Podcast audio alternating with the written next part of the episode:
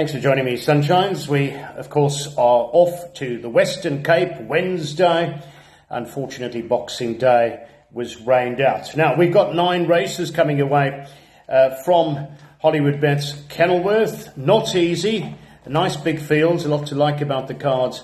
Um, there are favourites. I'm not so sure about some of them, to be uh, quite frank with you. Uh, the maiden handicaps of the open maidens are tricky. We know with the weight structure. And we've got these main juvenile plates. Just a reminder that www.hollywoodbets.net have um, all your anti-post betting for the feature races to come here in Cape Town and also the Hollywoodbets Champion Punters Challenge.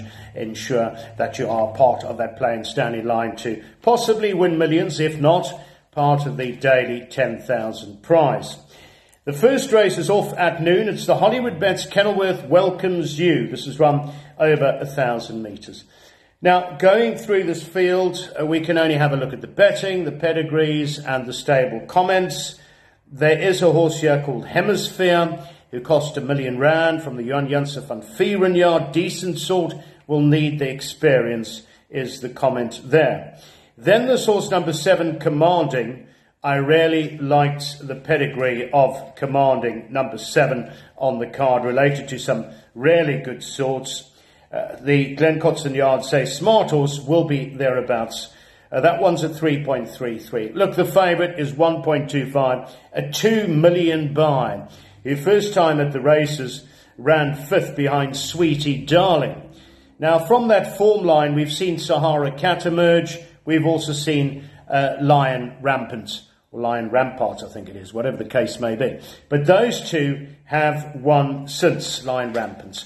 So that form line is looking very, very useful on the face of that.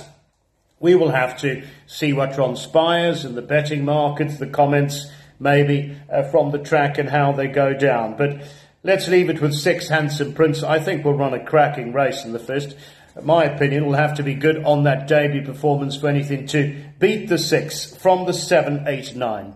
Six, seven, eight, nine, race one. Race two is the start of the Bipot. Get your exotics on with Hollywood. It's the Cape Racing Sales Maiden Plate. It's run over a thousand metres. No shortage of numbers here in the second race on the card.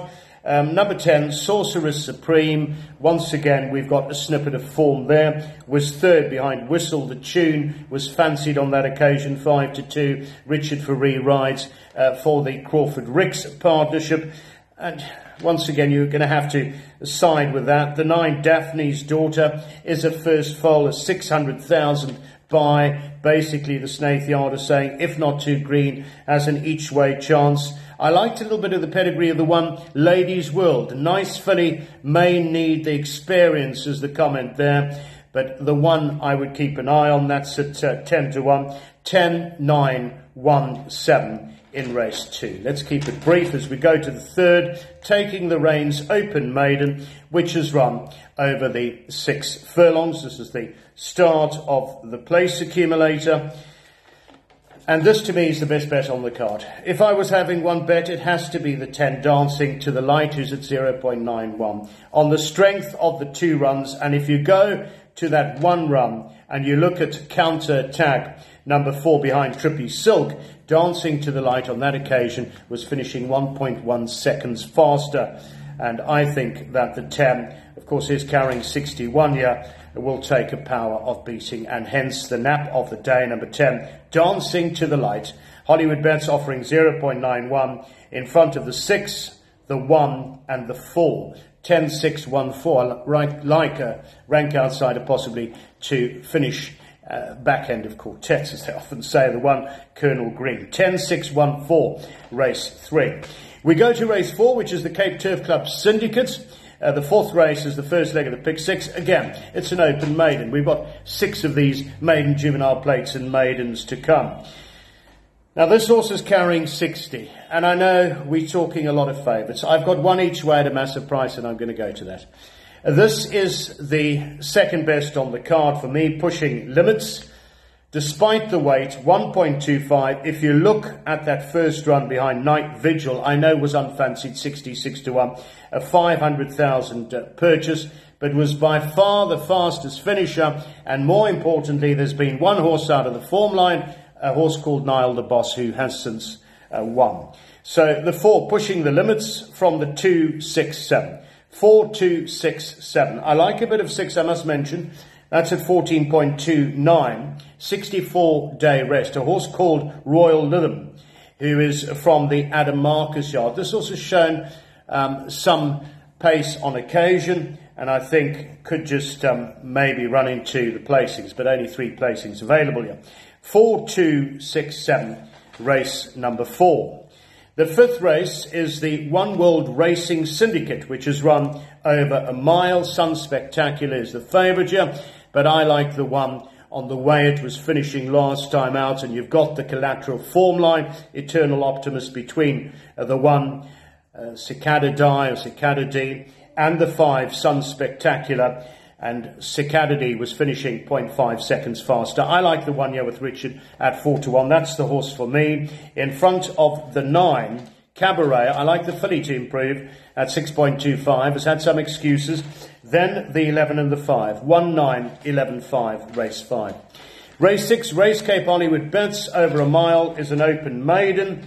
This is wide open. It's 5 to 1. A few horses here in the sixth race. Very tentative selection, the 5. Bella's Pablo, who returns from a rest in gelding. But I like two horses to improve. I'm going to mention them. Hopefully they can run thereabouts, run into the places, run into the swingers, and they both are big prices. The one is number 13, In the Bag, who, if I go through some of the earlier form, I have to give a chance.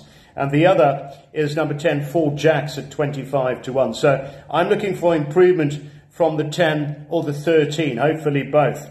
5, 13, 15, 10 in race 6.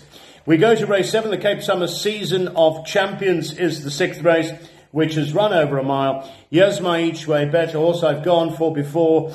When you go back and you see Big Papa when it won the maiden, only beat Run Rudolph Run, who we know um, is a professional maiden, but I just think that this horse with JP van der Merwe, there has been a little bit of support at times, can run a cracking race here in this field over the mile, trained by Paddy Creer. So at 12.5, having the peak run, that's my win place for the day. Number two, Big Papa at a good price, 2578 in race seven.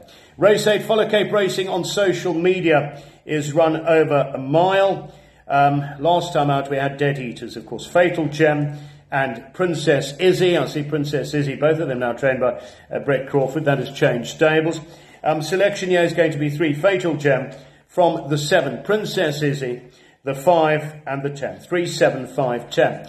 We go to race nine, the Hollywoodbets Bright Future, which is run over six furlongs. Yeah, we've got Masked Vigilante at 3.33 with Kelp Forest. I'm not so strong on this occasion on Masked Vigilante with 62. I prefer Kelp Forest, now going six furlongs, but there are some dangers here. The eight Veronique I like a roughly to improve number 10 final move, which I'm going to throw in all my bets because it's dropped from a merit rating 91 to a 57. One on Maiden, one on Davy, 2021. Nothing since then, but they've persevered with this one and final move, I believe, is way overdue, a nice run. And then the two. 7, 8, 10, 2 in race 9. Uh, Mr. Frosty's in action. Mr. Frosty's hiding because that's what we got a different setup today. I had a big bang crash and he actually shattered my tripod. So uh, we've had to do things differently on this Boxing Day. All the best to you, Sunshines. Have a good one. Let's hope for those two fancies and the each way. We'll be in the pound seat. See you next time. Bye bye.